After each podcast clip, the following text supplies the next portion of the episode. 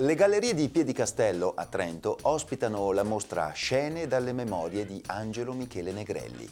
Ma chi è l'autore di queste memorie? È un commerciante di Fiera di Primiero che nella propria vita conosce il successo commerciale e l'improvviso tracollo della sua fortuna. È il padre di Luigi, progettista del canale di Suez. È un cittadino che partecipa alla vita politica in un tempo di grandi trasformazioni, quello della rivoluzione francese e delle guerre napoleoniche. È un uomo che, arrivato a 80 anni, decide di fare un bilancio della propria esistenza, un bilancio che prende la forma di una enorme autobiografia di 915 pagine. La soluzione narrativa escogitata dagli organizzatori dell'esposizione è semplice ed efficace, dare immagini alle parole. Il tratto evocativo delle illustrazioni dell'artista Jimmy Angelo Trotter fanno rivivere nello spettatore lo stupore che il racconto di un viaggio a Venezia o l'incontro con un ussaro a cavallo poteva suscitare nel lettore di quel tempo lontano, un lettore che viveva in un mondo molto più grande di quello di oggi. Bentrovati a tutti, il nostro primo ospite è il curatore della mostra, Quinto Antonelli.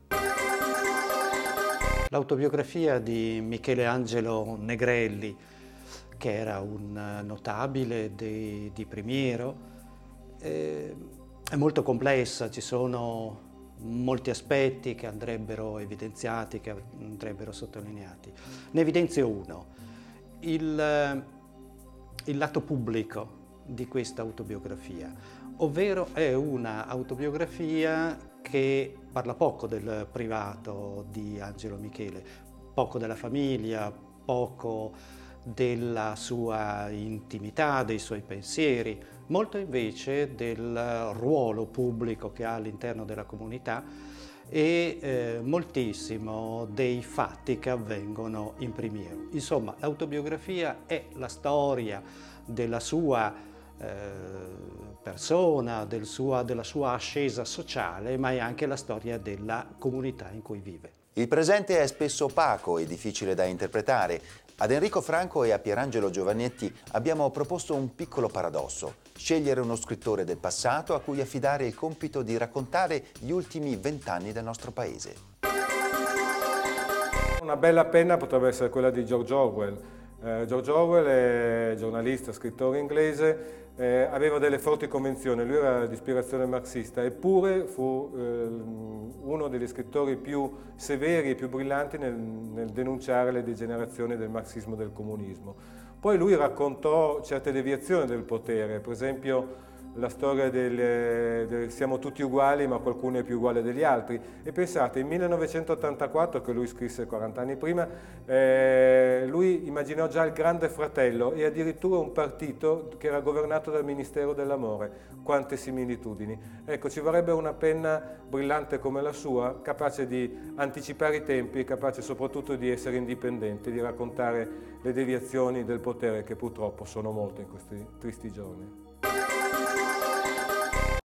per raccontare l'Italia di oggi, di questo nostro sventurato paese, ci vorrebbe la forza narrativa di un Petronio che ha saputo raccontare le miserie culturali di fine impero e l'ostentazione della ricchezza che il potere e i ceti eh, che si ritengono trionfanti esprimevano in un satiricon. O ci vorrebbe forse la capacità descrittiva di un Svetonio che nella vita dei Cesari ha raccontato questa orgia di potere, questa degenerazione eh, che il principe vive nei suoi ultimi atti di fine regime. Credo che neanche la fantasia onirica di un Fellini, infatti, con le sue eh, nani e ballerine maggiorate, riuscirebbe a individuare eh, e a fotografare l'oggi. Forse solo l'ironia di un Ennio Flaviano, che conosceva bene gli italiani, i, suoi, i loro vizi, la loro miseria culturale e morale, potrebbe darci qualche efficace descrizione ma di uno solo, credo, io eh, nutro grande nostalgia, perché dopo gli anni di piombo e gli anni di fango, forse ci vorrebbe un Indro Montanelli che ci racconta gli anni del Bunga Bunga. Una coscienza pulita è sintomo di una cattiva memoria. Così la pensa il comico americano Stephen Bright. Io vi saluto e vi lascio in compagnia di Alberto Faustini per il consueto consiglio per una buona lettura.